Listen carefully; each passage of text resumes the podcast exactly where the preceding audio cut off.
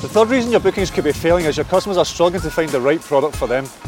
One way to assist them is to have a smart tour search available on most of your pages. This may allow them to search by destination, activity and date range. This allows them to search for specifics and hopefully find what they're looking for. One page or site search should not be present as your main product or selling page.